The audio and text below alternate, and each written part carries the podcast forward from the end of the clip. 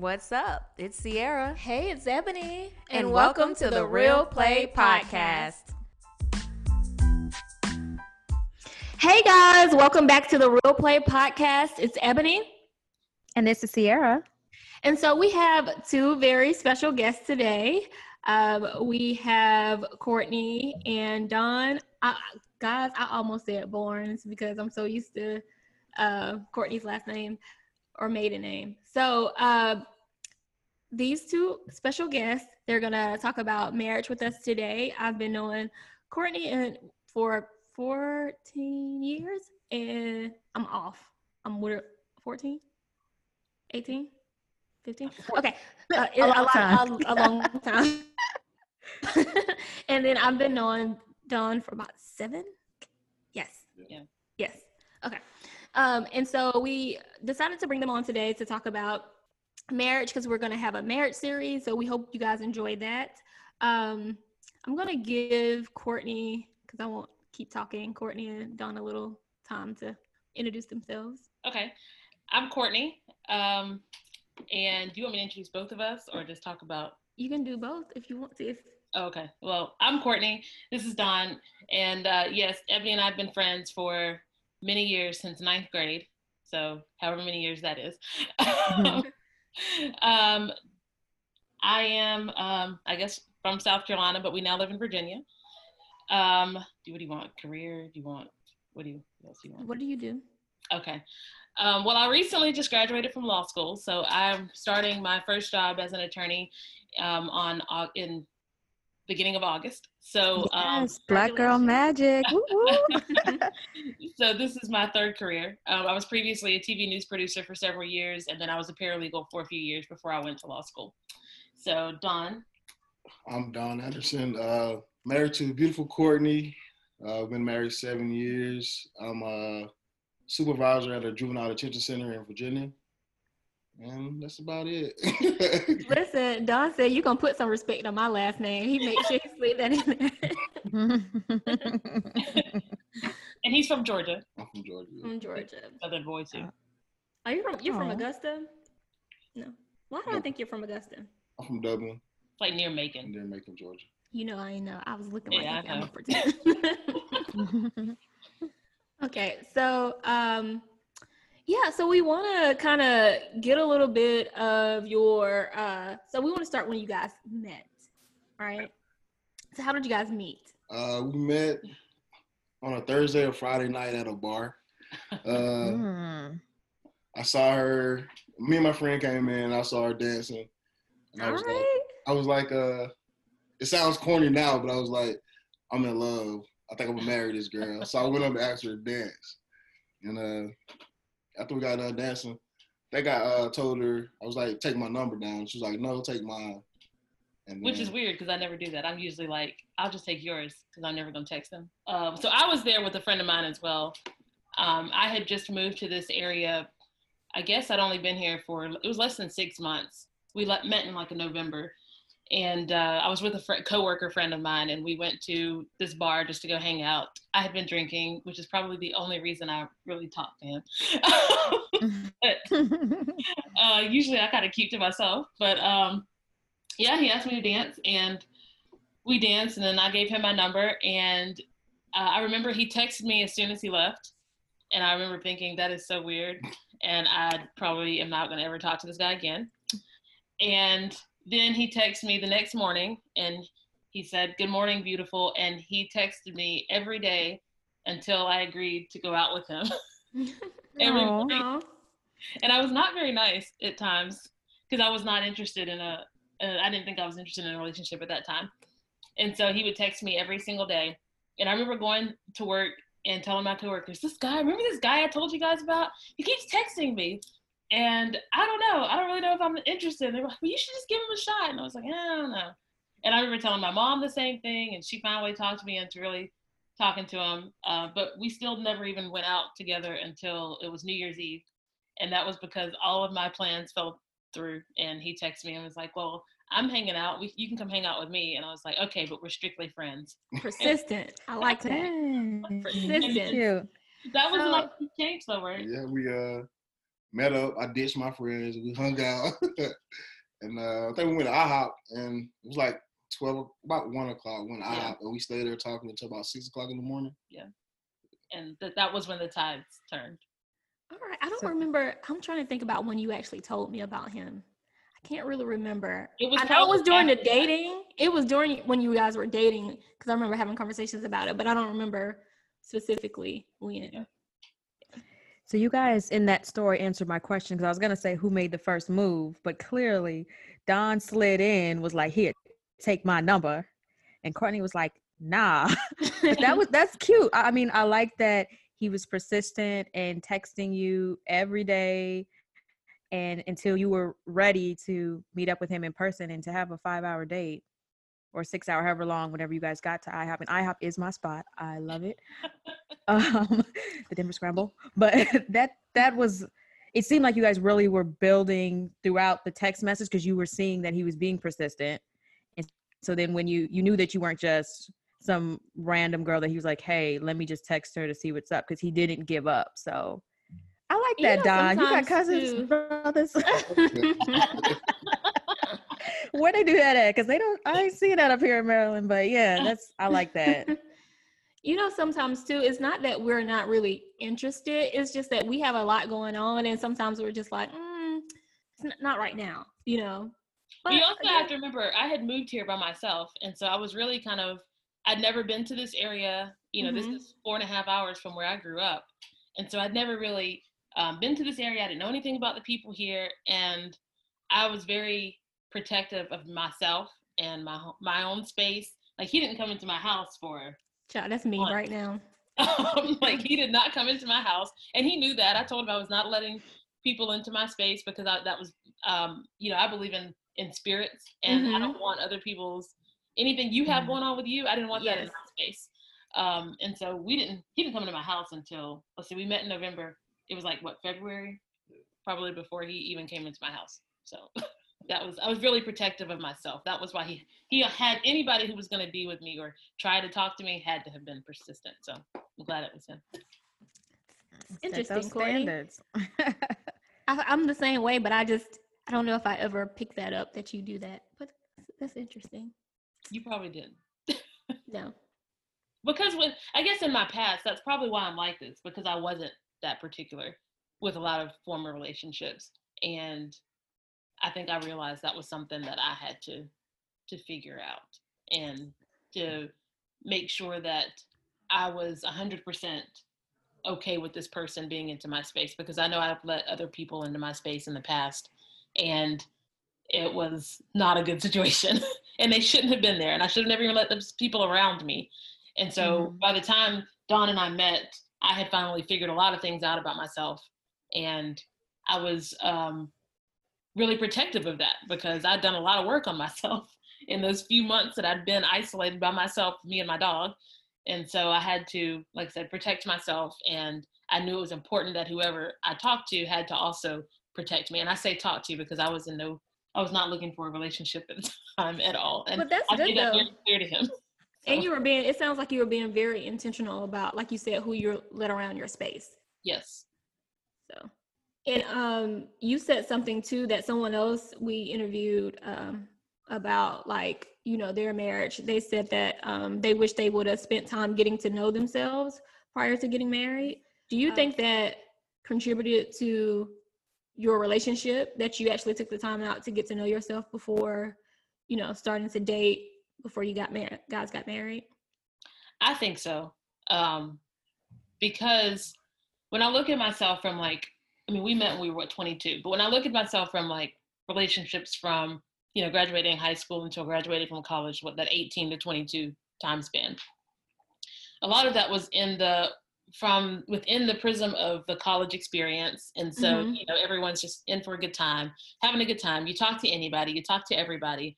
And I realized once I moved, you know, people always say that um, some when God isolates you, He's trying to, you know, make sure that you're doing a work on you. And I know He had to move me from Charleston. Um, he had to move me from those circles I was going in for me to really work on myself and realize the issues that I had that I had not yet resolved and things that um, you know i just needed to be comfortable with myself and that was a big thing i didn't love myself i was uncomfortable with myself and once i realized who i was that was why i was able to text him and be like you know um, no i'm not comfortable with you coming over. I'm not comfortable with coming to your house so we can watch a movie or anything yet. Let's just talk. Let's just meet up at applebee's. That became our spot after the ihop thing. Let's meet up at applebee's. Let's just talk for a little while. Let me just get to know you. Um, and and so I do think that me just really getting to know myself and learning to love myself and really getting back into relationship with God and myself, you know, all of that because I I specifically remember a prayer I prayed shortly before I met Don and I was on the way to work one morning. I had like a long commute. It was like a 35 I say long. It was like a 35 minute commute. and um, that was the time when I talked to my mom on the phone, or I do. Well, I pray a lot in the car at that time, and I remember very specifically a prayer that I prayed, and I prayed that God would send me a companion. And I didn't. I wasn't looking for a boyfriend because I knew how I was when I'd get into uh, relationships. That sometimes I would lose myself, but I really just wanted a companion, someone to be my friend. And in came Don, and that was not what I was looking for. It wasn't what I was expecting, but he really became my friend. I think I don't know if he just recognized that I wasn't ready for certain things, but he was very uh, patient with me and patient first of all in getting me to even even go out with him, patient in taking the next step in every step of our relationship. So um, I definitely think the time that I took to learn myself really helped provide a good foundation for me to be able to be his friend first and then move on to his girlfriend and his wife and trust me, I'm still not done figuring myself out, as he knows. so I'm gonna uh, chat with you offline about something that you said. I'm put it in my notes because I have a question. Like I, I, I is so you always came off as very super confident to me as long as I've known you. So I have a couple of questions, but I don't want to ask it on the podcast. Oh, okay. I'm just writing myself a note. Okay. Okay. Uh, well, I just wanted to stick with the topic that we're on right now. So, Courteney, you said that you did all the work on yourself prior to j- joining Mr. Don in a friendship. And so, my question is a lot of times, a lot of women are doing a lot of self searching mm-hmm. and reading books and watching sermons and doing that really you know internal deep dives into ourselves to learn ourselves so we can be prepared for the next relationship. Don this question goes to you. I don't see a lot of men doing that and if um, my question really is did you do the same type of soul searching prior to this relationship in uh, marriage no not at all i kind of uh, knew that i knew it uh, i had i was just out of a relationship too as she was and I actually wasn't looking for anything serious at the time, but wait a minute. Wait a minute. I wasn't. You said, and I quote, let's back up. You said that's gonna be my wife. I did say you that. Did.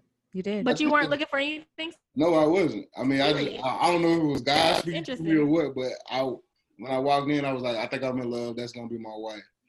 And but you were there to meet somebody else, though, right? No, not that night. Oh, okay. Oh dang! Wait, what, what's it wasn't saying like I was out there talking to thousands and hundreds of women at all, but I was just out of a relationship, and I was. I'm not saying I was. I was looking for, like she said, a companion, a friend, and I'm mm-hmm. not the one to believe men and women can be friends. I have said that to her before, especially when a guy's in a relationship. I don't think that's that's uh, possible. But let me get back to what I was really trying to say. Uh, no, I wasn't doing soul searching or trying to figure myself out because honestly, guys don't think about that until a woman introduces that to their life. Mm-hmm. So Courteney's been good about getting me like the Michael Todd book. She said you need to read this book.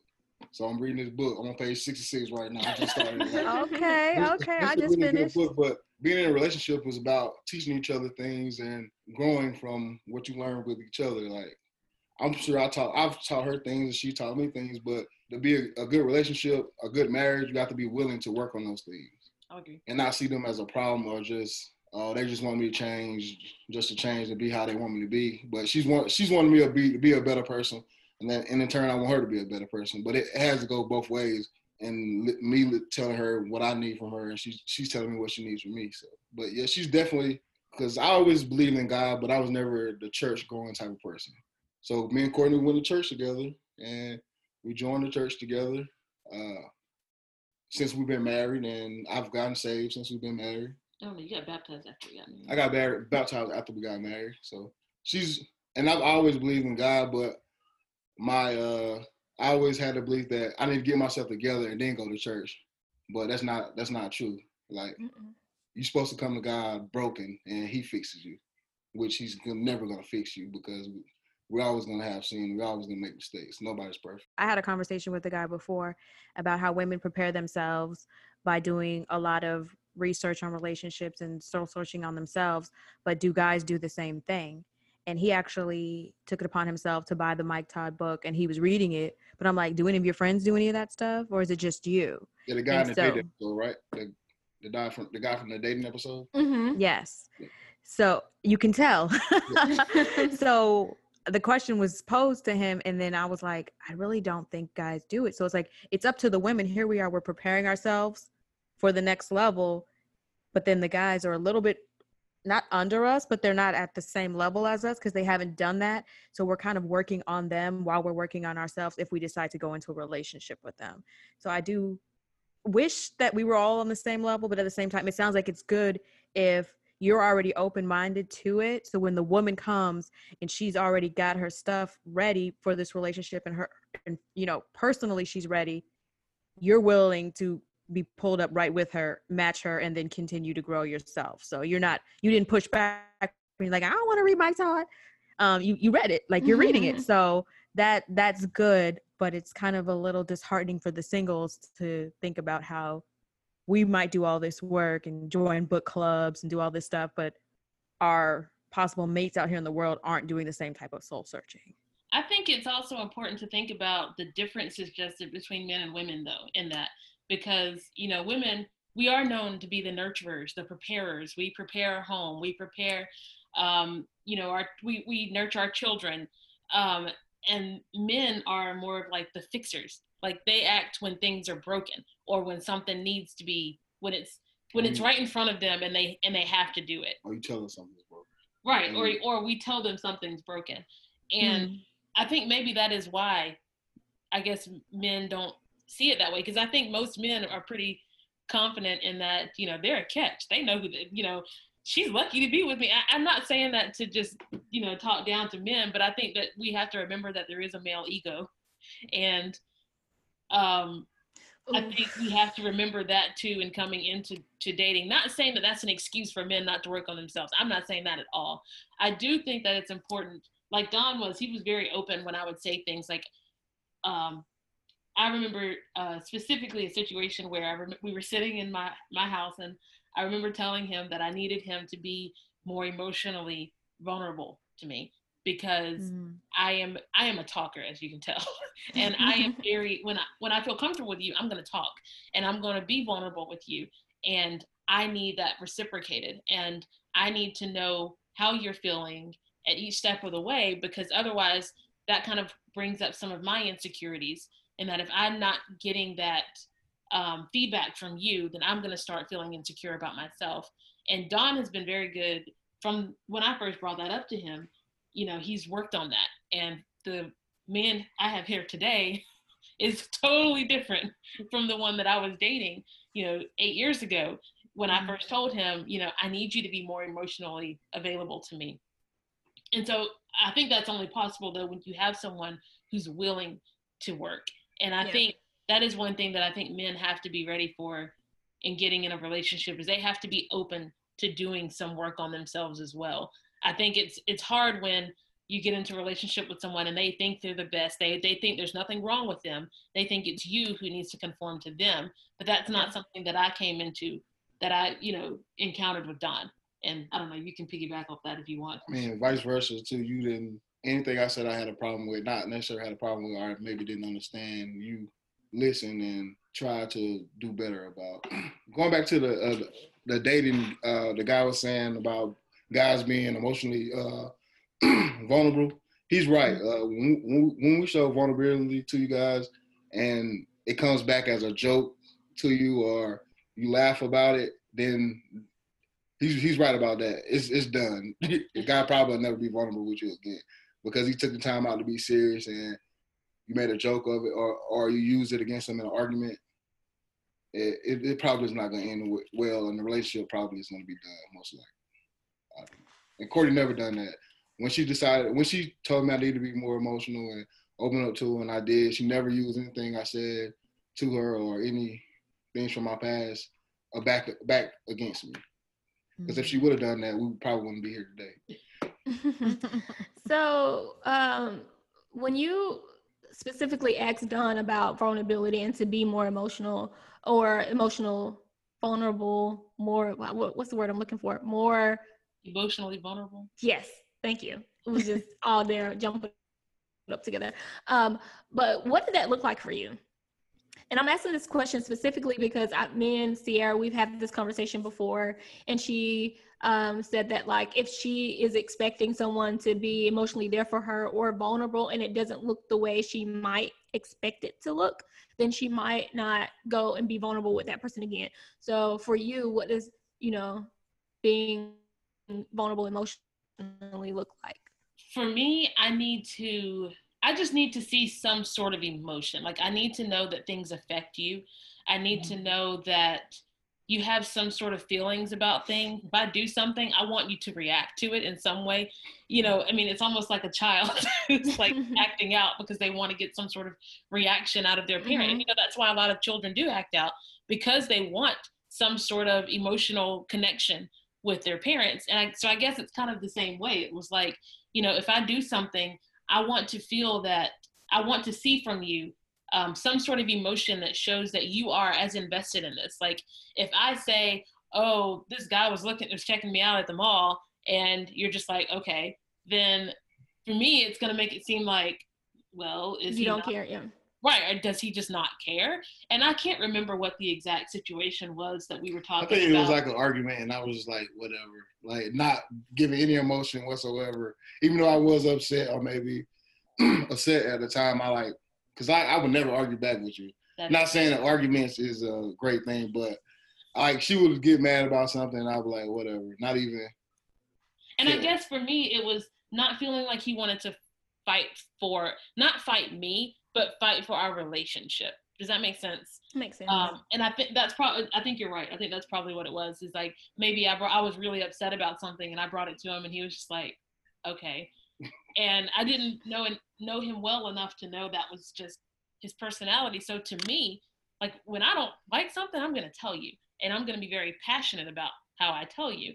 And so when he wouldn't uh, meet my my passion with his own, to me it kind of felt like you're not fighting for for this relationship. Like this is something that's important to me. Why is it not important to you? Because something that's important to you is going to be important to me. So I need you to get passionate or Yeah. show me some sort of emotion about whatever this is that we're dealing with so that I know that you're as invested in this as I am. I can see how it would come off as dismissive, but um, you probably already know this too. But you know, sometimes it's based on the way people grow grow up. It's not like he probably wasn't emotional about it or didn't have feelings towards it. It's just that you know people tend to um, present their emotions differently. and that's what it was that's as we talked about it more i think that started out a, a long conversation which we still talk about you know emotions and stuff together and that started a long conversation and as i got to know him more and was able to unpack his personality a little bit i did realize we were just we we, we grew up very differently and so I grew up to where I was very expressive. I was a very expressive child, expressive person, always have been. But I also grew up with um, very, uh, loving, touching. yes, touch- physical. feelings, Yes, touching. my parents were very um, physical and very intentional in expressing their love to me. They would say all the time, I love you every night. Get off the phone. I love you.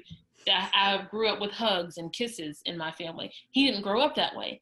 And so for him, he didn't understand my need to hear these things or to to see that he was um, or to feel his emotions because he didn't grow up with people expressing that to him and so that was just something that we had to to talk about but then again he was willing to work with me and willing to work on trying to help himself. But at the same time, I also had to be willing to be understanding and, uh, and learn more about him to why he acts the way that he does. That's a good point. I won't. I won't go into. I was gonna be like, "Dang, Courteney, how are we friends?" you know, I'm like the least emotional person.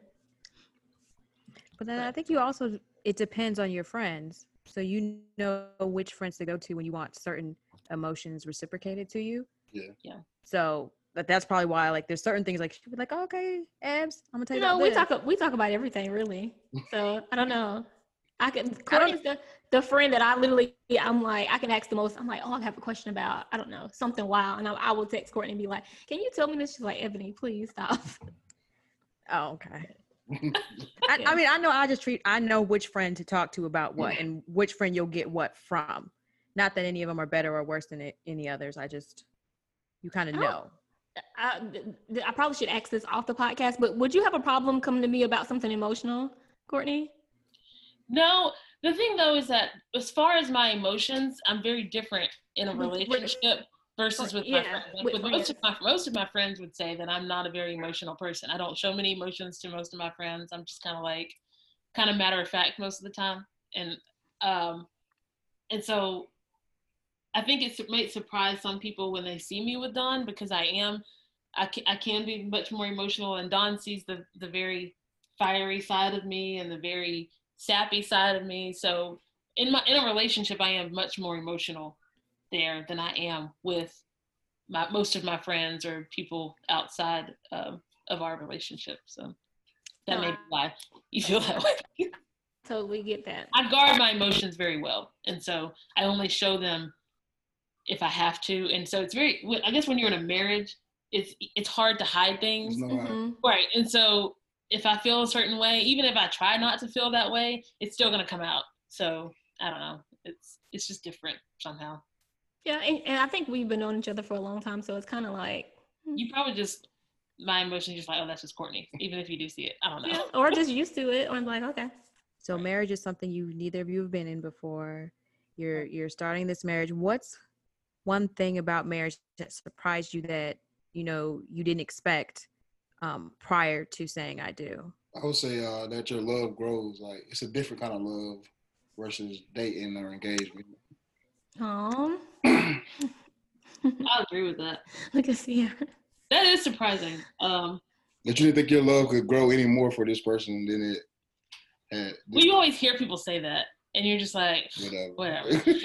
and then it's kind of like I, uh, I I did just recently read Michael Todd's relationship goals book, hmm and he was talking about how you know the world has the concept of the progression of relationships wrong, and how it is marriage and then love. And I think he's right. Like you don't realize just how your love for someone changes. Um, and I do think that before you get married, a lot of that love is still lust. I think I think you do love that person, but I also think a lot of it is still lust and it's still this infatuation phase, which is what we always call the honeymoon phase. And then once that wears off, you do have to to uh, figure out, you know, exactly what love is. Um, but I think the most surprising thing for me in marriage is um, you guys touched on it on that episode with the guy. You had the guy's perspective in dating. You were talking about how girls always have this fairy tale idea of what a relationship is going to be and what marriage is going to be and how your life's going to progress. And I have the same thing. And Don and I've talked about that before and how, you know, when I when we got together, I thought the person I was going to marry, I was going to kiss them and there would be butterflies and fireworks and my leg was going to pop up and you know, I just had all these these stupid ideas based on you know movies fairy tales that we'd read and all this stuff that's just not not true and it's not real and i think what surprised me about marriage is that the love that you feel for someone in a marriage it's not anything that i ever experienced or in a book or re- watched on tv it's nothing like that. And i remember in our premarital counseling um, my home church pastor did our premarital premarital counseling and he asked me in there um, how do you know you love him? And it was so weird because no one had ever asked me that before. Because usually you say i love this person and you just take take it take someone at their word and he said well how do you know you love him and i was like oh uh and and I said, I know I love him because every part of my body yearns for him. Every part of like down to my soul, which I don't even know how to describe what my soul is, but every part of me yearns for him and needs him and wants him. And granted that's before marriage but even in marriage it's the same way. Like that surprised me. I, I was expect i wasn't expecting it to be like this. I didn't expect the way that i feel about him to be that like literally every part of my body yearns for me. Like if you read song of solomon and mm-hmm. all of that like that is it's it's the best book for someone who wants to know you know like what is the love between a man a husband and a wife supposed to be? Like that passion um, yeah, just a yearning. And that surprised me. Like I didn't expect that I was going to meet the person of my dreams and not feel like I don't know. I guess the butterflies and stuff, it's there, but it was just it was different. And I don't really I guess it's hard to explain, but that surprised me. Do you think um it you know, you guys had to continuously like work and go through different situations to see, you know, how your love kind of takes a different form in each situation and it makes you kind of stick together more? Yes, I will say the most trying time in our marriage where we had to really learn what love is uh, was I got pregnant four months into our marriage. And so, just to put that in context, I always said I was never getting married and I was never having children. Uh, I hear this well, I had decided I was never getting married. I was never having children. And my parents actually love to uh, tease me about that now. Um, but anyway, so we had decided Don wanted children. And so we had talked about it. And I was like, okay, well, I guess we could have children, but we need to wait a little bit down the road. And so we had decided we were going to wait, what, four years? I think yeah. we said before we had children. Well, four months after we got married, I found out I was pregnant. So um, our I guess newlywed phase was drastically cut short. Mm-hmm. And we quickly shifted into preparing for baby and becoming parents. And so after he was born, we had to we were still trying to learn how to be husband and wife. Mm-hmm. And then we had to learn how to be husband, Parents. wife, mom and dad. And that was the hardest year of our of yeah. our marriage. Yeah. Like I can say of probably like of my life. That was difficult. we had to have some really hard conversations. We had to really soul search to figure out how to make it work. It was and it was I'll say well, it was both of us, but it was mainly me because I was uh, selfish. I had her all to myself for the past two years, two and a half years, and now it's a baby in it, and he's getting all her attention. I had to really pray about it and and well, pray about it a whole lot and just realize that this is my son and he needs her just as much as I do. And I just have to we had to we had to sit down and talk and we had to block out time for just us. Like when he went to bed and I had to step in and help out more too. And when she needed to take a nap, let her go take a nap so that when he does go to sleep at nighttime, we can sit up together and talk and and watch a movie or do whatever. So and that was one of those times when I think we we learned that love is an action. Like, I know people say that all the time. And again, these are things that people say, and I never really thought about it. I was just like, oh, okay, love is an action, cool. Um, but I think at that point was when we really had to realize, like, if we are going to make it through this trial, we have to choose every day when I wake up that I am going to love you, even though you're making me angry, or even though I don't feel close to you right now, or even though all of my attention needs to be on this little human. Um, we had to actively choose that to love each other and to to trust God that we were going to make it through this part. And so that was, I think, probably the first time we realized how love has to change. Um, and we've realized how how our love progresses. And once we kind of got out of that phase, and I can't really say exactly when that happened, mm-hmm. but once we got out of that phase and we were able to look back on it, we were just like, wow, like we grew so much in that amount of time. But at the time, we were also it was so painful for us to grow, we also realized so many other parts of our lives were um, enriched in that. Like our trust in each other grew immensely. Um, you know, every part of our relationship flourished because we fought through that and we we chose we actively chose to love each other through those really hard moments at times. What your mom warned us about it. Yes. We, we was like, whatever. It's My mom- My mom warned me. She before I think it was shortly before Eli was born, and my mom warned us, warned me, and said, Courteney, things are going to be different. You know, after you have a child, men just. I, I'm trying to think of the exact way she phrased it, but she was just like, men just get super jealous or so jealous when you have a child because your attention has to go to that child. So you're going to have to find a way to make sure that you're nurturing your husband at the same time that you're also nurturing that child. And I remember thinking, Come on, mom, with that advice.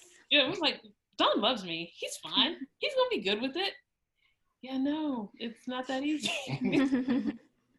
I'm glad you uh, mentioned uh, Don, like the think the steps that you took to um, help Courteney out during that time, and to also maybe make her feel comfortable, but also get the attention that you needed during that time. Because I think uh, that'll help some guys out that's listening who might not have been in that situation, maybe going through the situation. Yeah, I like how you guys said that you would set aside time Mhm. um like kind of like date nights even if it's date nights in the house while while the baby's asleep you guys can stay up so i know dating has to happen throughout marriage you don't just Yeah. date get engaged and then you just live your life so like you have to date your husband and date your wife so um, i love how you We made that learn- time you had to learn that We had to learn that that you have to date each other. Well, not before he was, after he was born. Yes, we had to Yeah. learn that because we used to go to the movies like three times a week together. Yeah. and- before he was born. Yeah, before he was born. oh so y'all were already dating each other you just had to dial it back Yeah. and then reintroduce it again after he was born. I was just gonna say a few minutes back, you said I think it was Courteney that said he wasn't he wasn't exactly what you were looking for. I can't remember which one said it, but then that reminded me of the book where they're saying about the list. Do you have a do you have a list of who you wanted to marry? So Hmm. Courteney, can you elaborate on on that? And then Don, like, was she? Y'all are already married, so y'all are good. Y'all are happy, but physically, emotionally, spiritually, like, Let me answer. did for you guys see each other with each other? Like, were they you the person they were looking you were looking for? I did not know. He didn't meet your. He, he wasn't I part of your list. No. Um, let me not say, okay, not a part of my list. His attributes that I could not have known without getting to know him, yes, absolutely were things that I wanted. But I distinctly remember calling my mom and being like, Mom, I like I was like, this guy, I met him and he keeps texting me and he wants to go out and all this other stuff. It's like he seems he's such a nice guy, but I just don't know that he's my type. And I remember my mom being like, But Courteney, you literally just said he's such a nice guy. Like, Mhm. why would you not explore that? Like, why? I don't understand the rest of this. And I'm just like, But, and she's like, Courteney, just give him a chance. And I was like, Fine. And so, you know, I, I, and then the IHOP date happened, and then we kept talking. No, before that, let's rewind. First time Applebee's. No, we had Applebee's before. No, uh, yeah, we did. Okay. I Maybe met- did. uh, No, I don't think so. I think okay, that we was did. after. okay, after Applebee's, and it was still.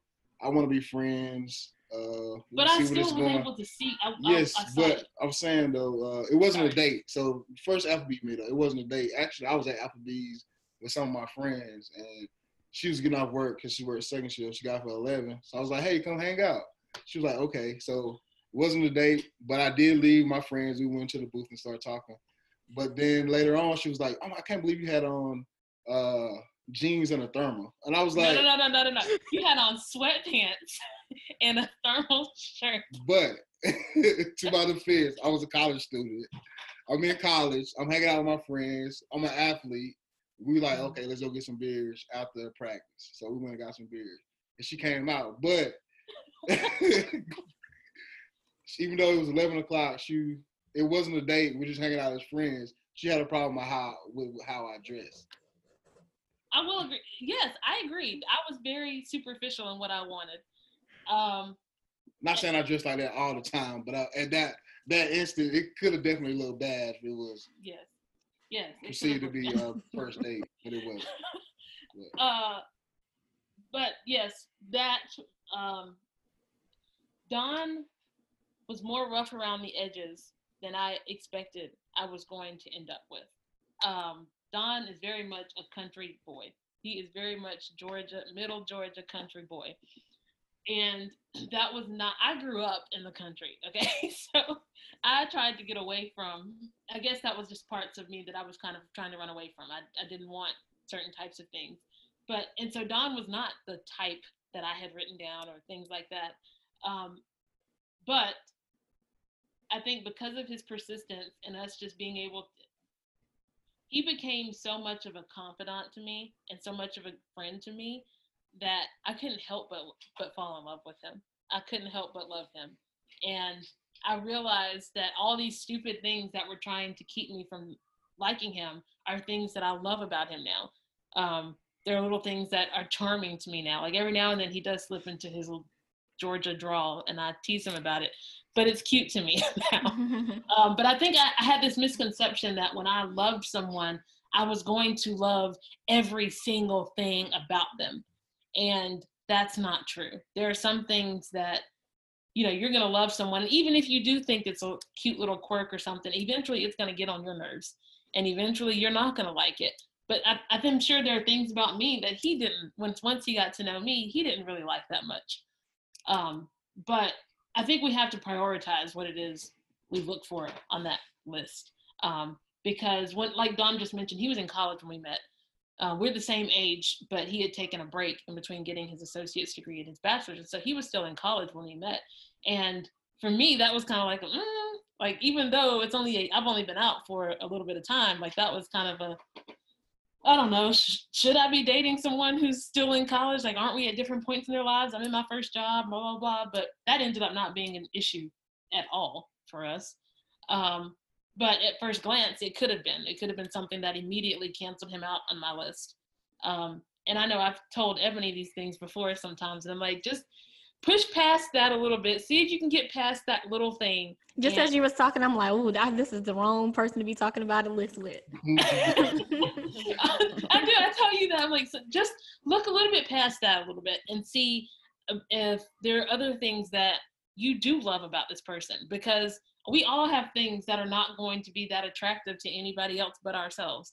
Um, we might we think we're all that in a bag of chips all the time, but we all have things that aren't great about us, and we all have things that maybe if we had to redesign ourselves we would leave off.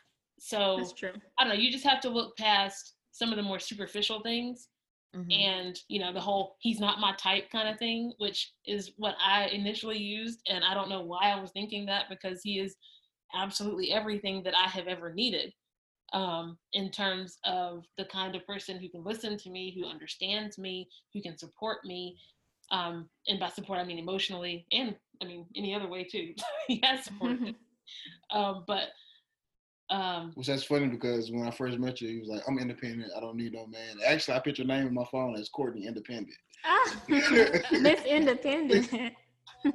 I mean, yes, I was very much. I don't need a man. I don't want a man to to take care of me. Blah blah blah. Yes, you're absolutely right. But it's amazing how being with the right person makes you reevaluate some dumb things that you. Not saying that's dumb by any means, um, but uh, and I still am very much independent, and he appreciates that about me. But yes, with my list, Don was not exactly what I was looking for on my list, but he has he's better than what my list was. Um, I was gonna say, uh, see, I got this whole lecture from uh, Courteney maybe like a couple of weeks ago about uh, my entire list and uh, how I am when it comes to dating. That I need to reformat my uh, mind around certain things. So You're supposed to rip up your list according to Mount Mhm. Todd. Don't Even even have a list. I agree with that. I like I said, I just recently read that book, and I completely agree with that. You Um, do?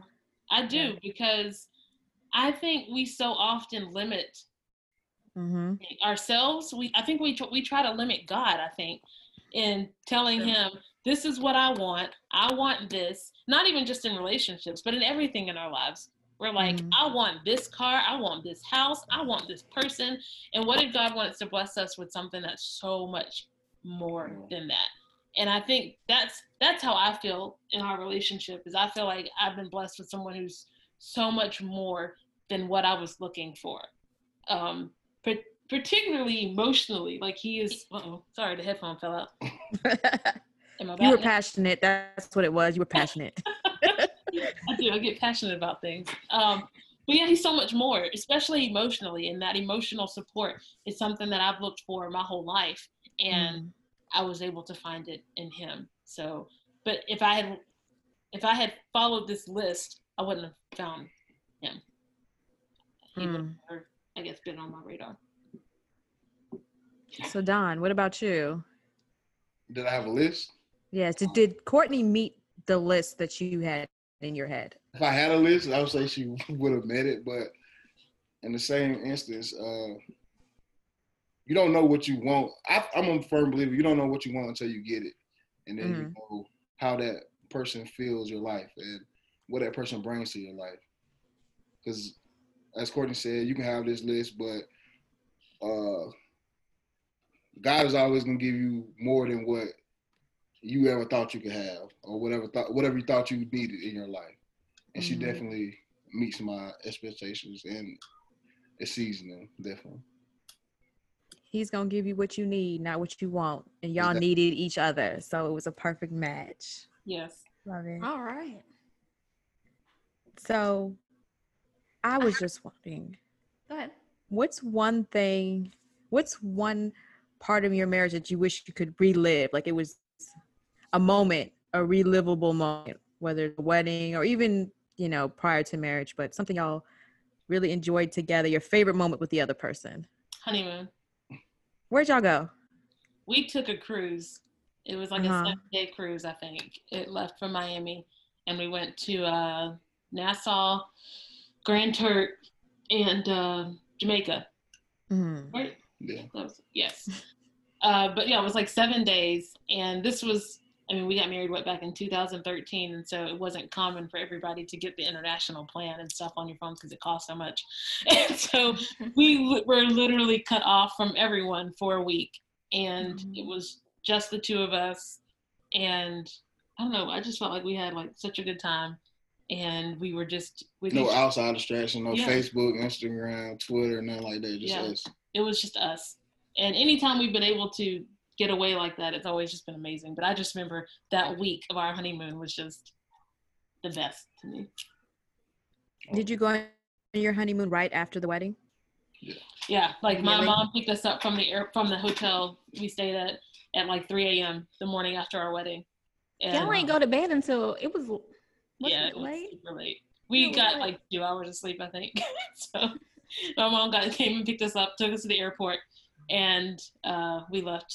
Yeah, that very next morning. It's so strange, like seeing you guys like being in the wedding and realizing how long that was ago, and then seeing you guys today. I'm like, wow, it's crazy. Yes.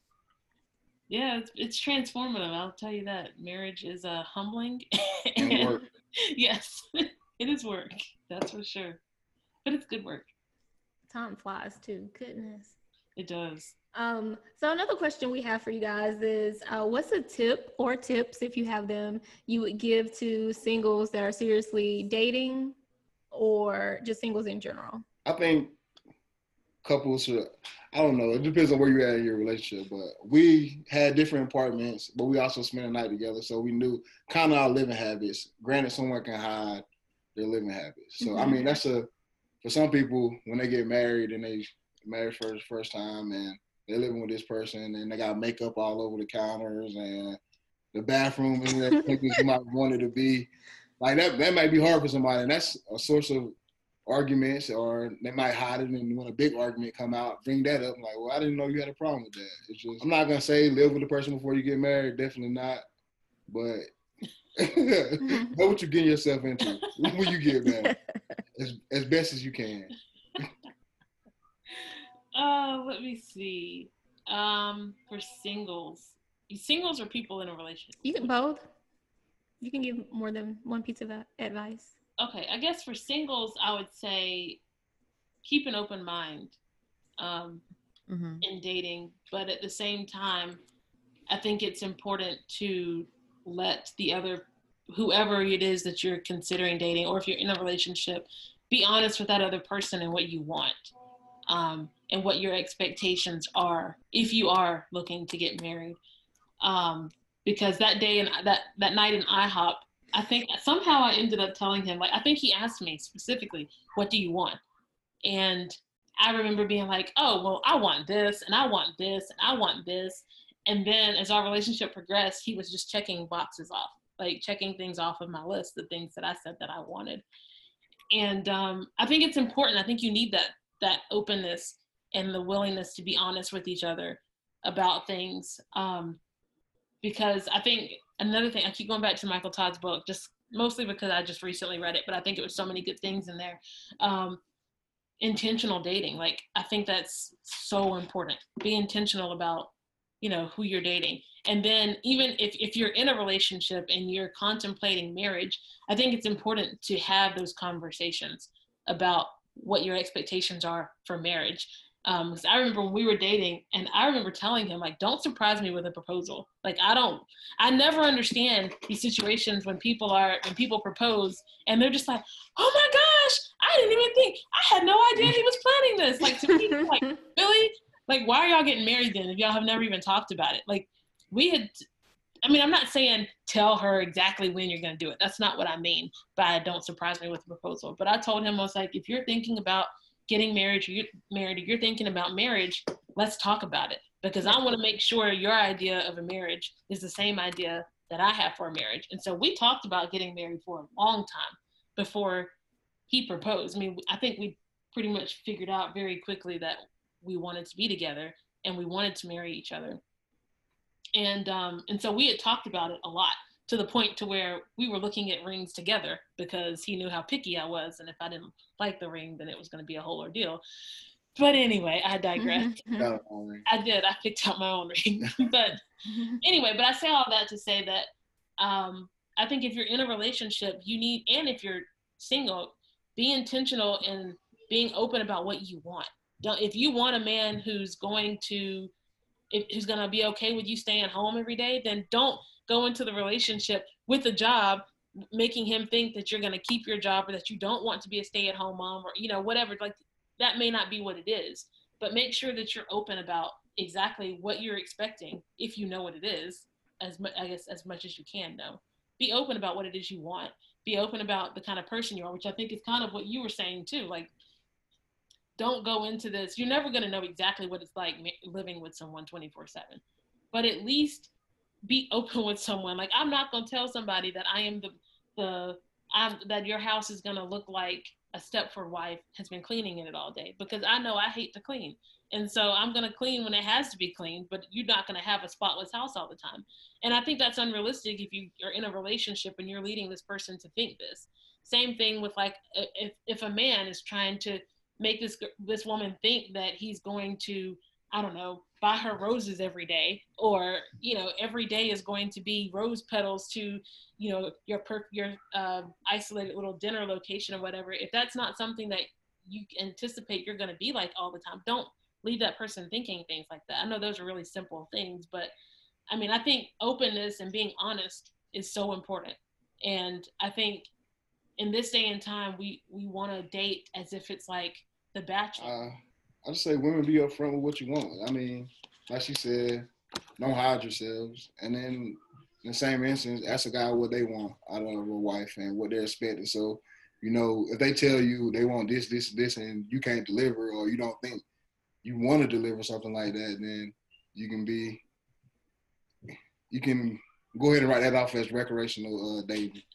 Get out Oh, of that's in the chapter. Okay. I see you did well read the I, you know what? I can actually speak to a specific instance like this. I mean i hate to bring up old relationships or anything but i remember a relationship i was in in college and at a certain point i don't know it was like i don't know we were driving down the road or something and this guy said something about wanting his wife to be a stay-at-home mom and to raise all like i don't know four or five of his children. And i was just like uh, what like you got the wrong one uh, god did not create me to be a stay-at-home mom, and I know that already, and I know that now after I have told I have a child, I know I was not created to be a stay-at-home mom. Not that there's anything wrong with that, but I don't have that kind of patience. Uh, I think it takes a special person to be able to be a stay-at-home mom all the time, and I was not. I, I was not made with that much patience, and uh, I think it would have been it would have been wrong for me to continue a relationship like that um, especially to the point to where you get to talking about marriage seriously without being upfront and being honest with that person that that's not exactly what you want. Um, so um, here's the part of the show where you guys talked about you watched an old episode or listen why do i say watch? You listened to an old episode and you had some questions for us about the dating episode or you just had questions in general or things you wanted to add on to whatever we said. Your biggest one was the um, uh, love moms can show to their sons, I guess. what? The love, uh, oh no that was okay we were listening to it and that wasn't necessarily my big thing. I just remember listening to it. I think the gentleman you had on was talking about giving affection or women giving affection to their sons because they didn't get it mm-hmm. he was talking Mhm. about yeah I don't know. I just thought that was. I didn't exactly ex- uh, agree with it. I guess just because, like I said, I grew up in a very affectionate home, very affectionate household, and so I don't think being affectionate to a son is exactly, or being affectionate to any child, is harmful in any way. Uh, That was just my only issue with that. But I think we were just kind of talking about that part of it. But that wasn't necessarily something that I felt like absolutely had to be addressed. I think the biggest thing that I thought should have been addressed, which I thought you guys did a really good job about, was talking about, and I think I already mentioned it earlier, was talking about how growing up, you know, we all have these fairy tale ideals. And I think it's important to realize that that's not real and that's not real life. And I thought you guys did a really good job with that. And I just want to reiterate, like, because I remember telling Don, I was like, maybe it's just me. Maybe I'm the one who thinks that this is how it is, but uh, it's not. And I thought you guys did a really good job um, explaining that. And uh. I also thought one part of y'all's conversation with him, I think it was the first episode, I had never, Don and I like talked about it. We were sitting here listening to it together, and we were just like, I'd never thought about this, but you were talking about going to dinner with someone and then praying over the food, mm-hmm. and that was was wasn't anything that I guess we ever dealt with. I mean, I just always prayed for my own food and kept moving.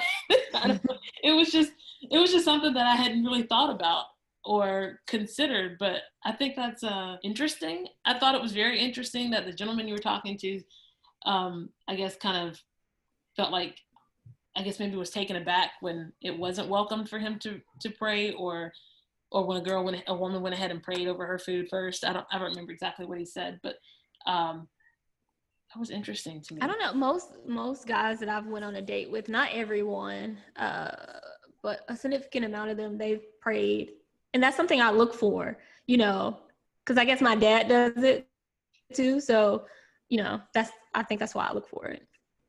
Well, I think with us, I think Don already mentioned it one time, but our spiritual walks were very different Mm-hmm. when we met. And, you know, I always remember growing up with people, I grew up in the church and, you know, going to church every Sunday. And I remember everyone's always talking about being unequally yoked.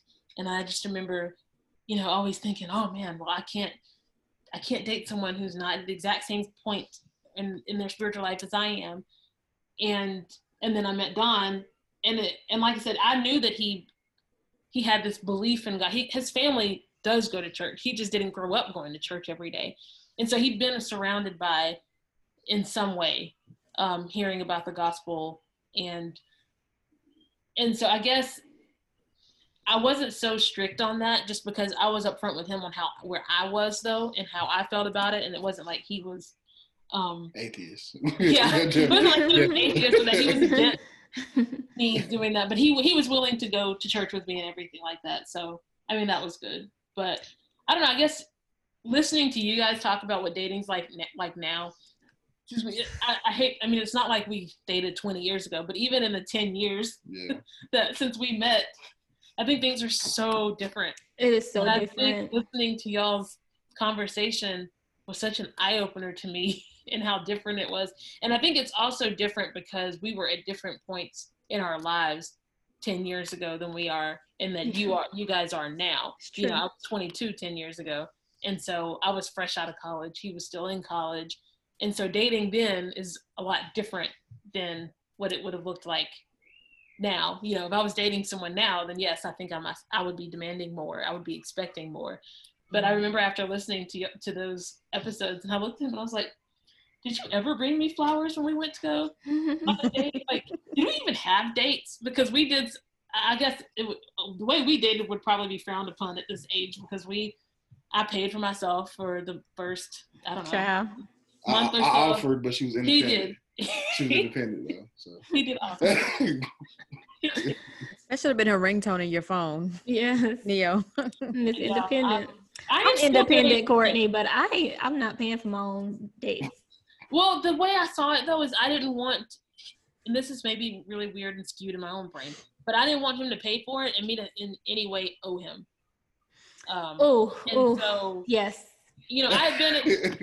At. I mean, we just need to have a conversation because Yes. there's been so many situations where I've been in either been on dates or in relationships with people who held things over your head or who expected something in return and I didn't want to be in that situation. I was tired of men taking care, taking advantage of me. And so, you know, I was like, okay, I'll pay for myself and we can sit here and we can have these conversations and we can hang out and stuff, but I'm going to take care of myself and I want you to know that I can take care of myself and that I don't need you, but I want you in my life. So I don't know. All right. like it. You anything else? Well, that was good too because it wasn't really off-putting to him. Because for some men, it could be really off-putting, like, "Oh, well, I can't do anything for you because you well, don't even allow me to." Well, that's another way that I think being open about things is important. Like I was very open with him from the beginning that I don't expect you to do anything for me. I have a father, and right now I just want you to be my friend. I don't expect anything else from you. Um, but at the same time, that was one way that he had to kind of, I guess, not really break me down, but kind of show me the man that he was by, in other ways, finding ways to take the lead and finding ways to exert his um, manliness or his masculinity. Um, because I think for many men, I can be kind of emasculating. And um, but at the same time, like I said, I'm very upfront about it. I'm very upfront about how I who I am. Um, and it's funny because when my parent, when my mom first met him, she told me this well after this, but she told me um, after we left, she looked at my sisters and she said, "Who is this man Courteney has?" And she is going to run all over him because he was so quiet and he was very reserved. But then when she got to know him, she was like, "Oh no, Don can handle his own. He can dish it as well, well as she can." and it works for us like the way that i can i can let him lead in different ways than maybe some other people might think that a man has to traditionally lead but trust he is the head of our household i may be independent but i'm mm-hmm. still i'm still submitting to him which was something else i had to learn but anyway that's another conversation for another time but um yeah i don't know how we got on that I have a quick question. I know everyone's timeline is different, but how, what was your timeline from meeting each other to actually getting married? We dated Like- for a year, uh, engaged for a year, and then married. Well that was so broad strokes I mean, that's what it was. Been a straight to it, right? You asked me a question, this the answer. That is how no is. fluff. That is exactly how he is. Well, we met in November. Um, we didn't officially start dating, I guess, until um, April.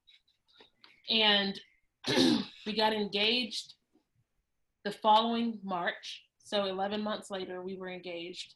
And then we got married 13 months later. So we got married two years from the day from when we first started dating to the date.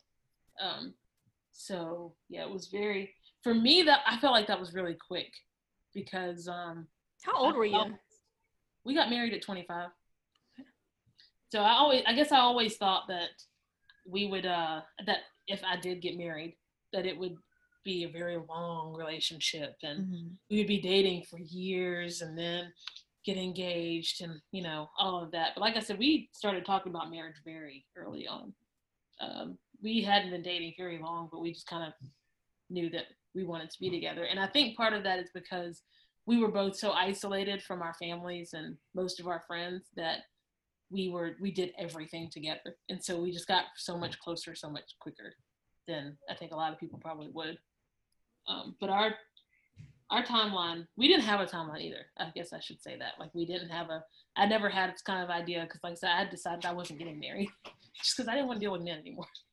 Um, but I didn't in my in my mind I wasn't like, oh, I'm gonna date this person for two years and then we're gonna get engaged and then we're gonna get married.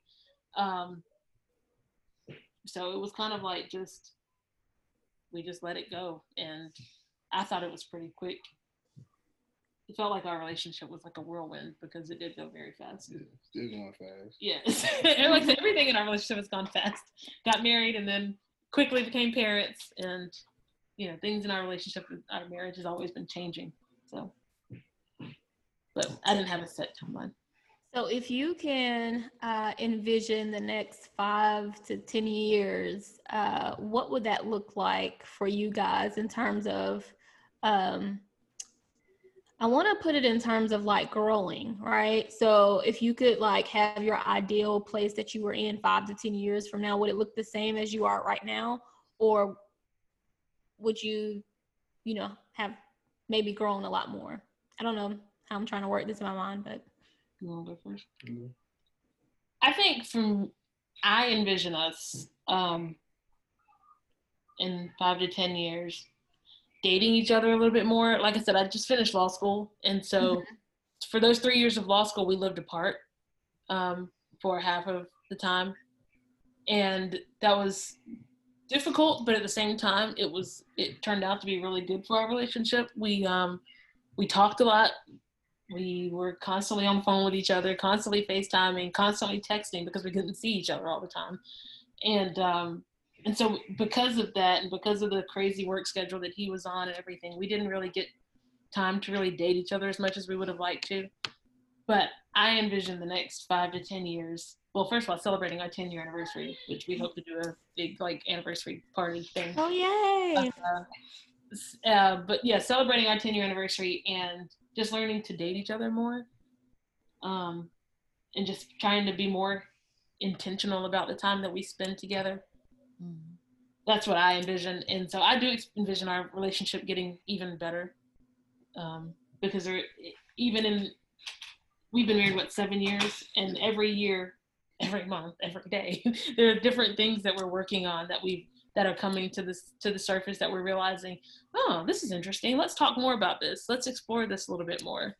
Um, and I think things like reading this Michael Todd book, we did a a married couples um, class at church and things like that have really helped us at various times in our relationship to reevaluate and recenter ourselves on where we want to be in our relationship and making sure that we are still progressing in our relationship. Uh, next 10 years. Well, we, we talked about adopting. Oh, possibly. Oh, yeah. I asked y'all that like 10,000 times. Maybe bring another child. Yeah. Adopting a child, maybe. Uh, definitely, like Courteney said, more dating each other because the past three years we haven't. This past three months has been great because we've had 24 7 together, except when I go to work. Uh, and we haven't, yeah, it's, I, I think our love has grown more over these past three months yeah. too. It's like a good end to the yeah, three years, years of being apart. And then we get like all these months together where we just get to hang out together. So you can thank COVID for the the quarantine. COVID did have some good good stuff. That that was one good thing that came out of COVID. Oh, I love it. Yeah, definitely dating more and celebrate ten years in three years. he's, he's, a man of little words. I got it. Um, Straight to the point. not mixed words. He says what he has to say. Straight to the point. no fluff. So it definitely sounded uh, like marriage definitely helped you guys grow in different ways, like together as well as personally. Um, what can you say is like the fa- your favorite like personal growth that you've seen since you've been married? In ourselves or in the other person? In yourself. Oh, well, both, because that'll be interesting. Um, in myself, I like I said again, I'm gonna go back to Michael Todd. He talked about how um, you know your spouse should help you get to your purpose, Mm-hmm. help you reach your purpose, or help push you toward your purpose. And Don has been my number one cheerleader, like in my own personal life. Like, but going to law school has always been a dream of mine. And my own stupidity, for lack of a better word, immaturity, I guess is better, in undergrad kept me from doing that in, um, immediately after I graduated. And so once I told him, you know, that was my dream, he actively helped me find ways to get there. Um, and so personally, I've grown um, professionally. Um, I've grown in terms of opening my heart to people because I don't trust very easily. Um, and so he's helped me to be more open to people, um, particularly him. And uh, and so that's how he's helped me. Um, the growth that I've seen in him, he's also opened up a lot. I mean, we talked earlier about me telling him I needed him to be more emotionally vulnerable, and I've seen that. Like he, I've seen him have to struggle through that and have to find ways to express things to me. Um, it's also helped him in other parts of his life to become more emotionally vulnerable, to repair relationships um, that he wanted to repair for years. And he's found it in himself um, through a lot of prayer to repair some of those relationships. And so it's nice to see that. And of course, being able to see him grow as a father, um, because, sorry, tell your business, but he grew up in a one parent home. And so he, I remember when we were first got together and he told me that, you know, he wanted to be a good father. Like that was something that was really important to him. And so seeing him grow as a father and being able to be vulnerable emotionally, even with our child, to me is like a great joy to be able to witness. All you, babe. I say uh, how I've grown is uh, well, seeing Courteney's relationship with her dad helped me want to fix my relationship with my dad. So, and um, it's still a process in the works. so, I mean, have times where we're good and then we go back to not talking for months, but she's definitely helped me get in touch with my emotional side, which y'all touched on in the dating episode. Men are taught not to be emotional, not to show weakness, not to cry. And I think my grandma, my great grandmother died. The first time you ever seen me cry. And I and I probably before that I wouldn't I probably just walked outside or walked in the garage and cried to myself, but I think I sat there in front of you and cried and then when she died. So I can she has definitely helped me grow as a person. She is my best friend. Aw. So yeah. that's about it. What I love how about something that that you've seen in Courteney growth? Courteney. I say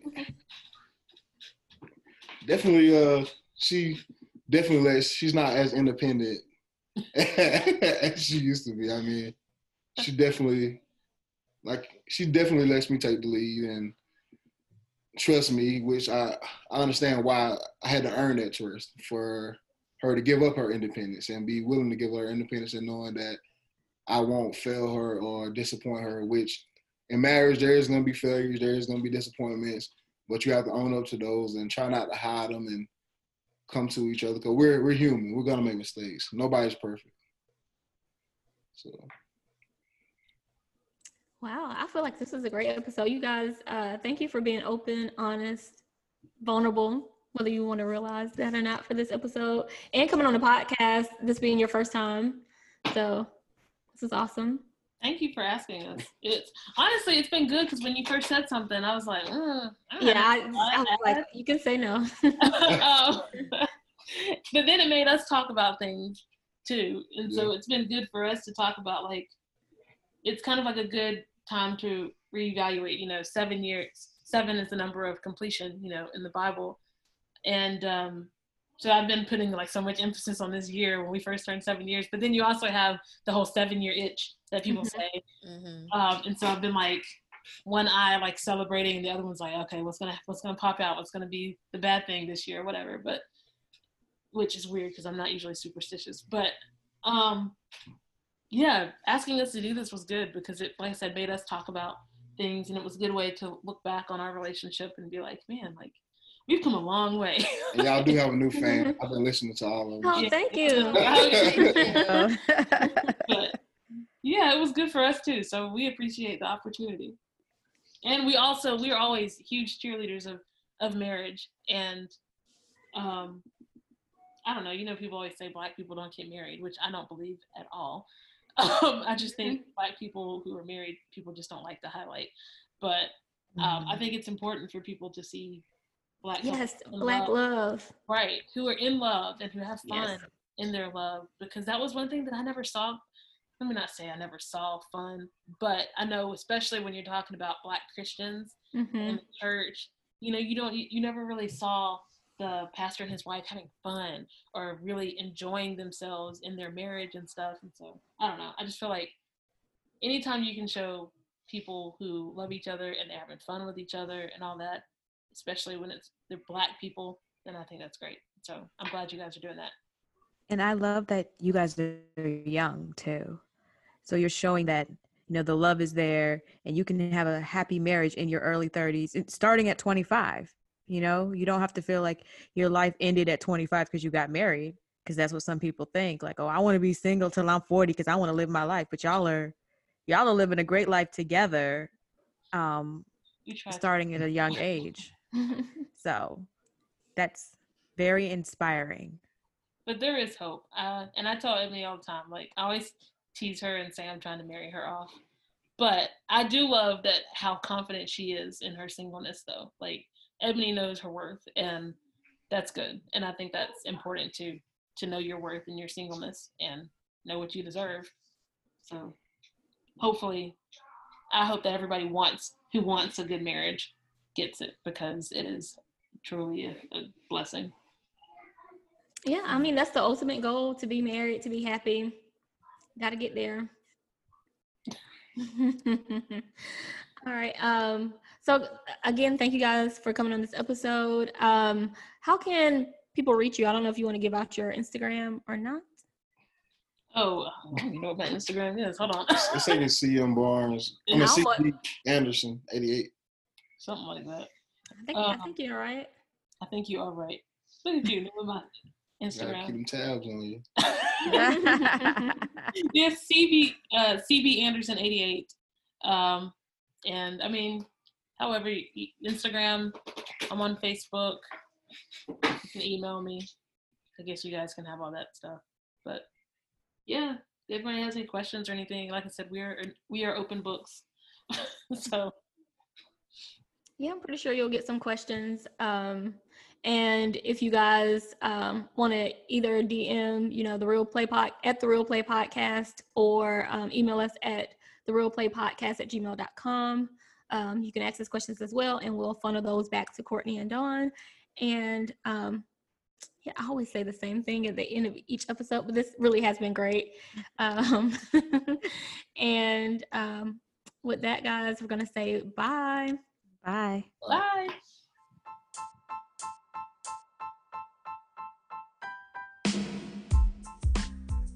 Thank you for listening. Don't forget to subscribe and follow us on all social media platforms at The Real Play Podcast. We would love to hear from you, so leave us a comment, DM, or voice note. And don't forget to come hang out with us on our next episode.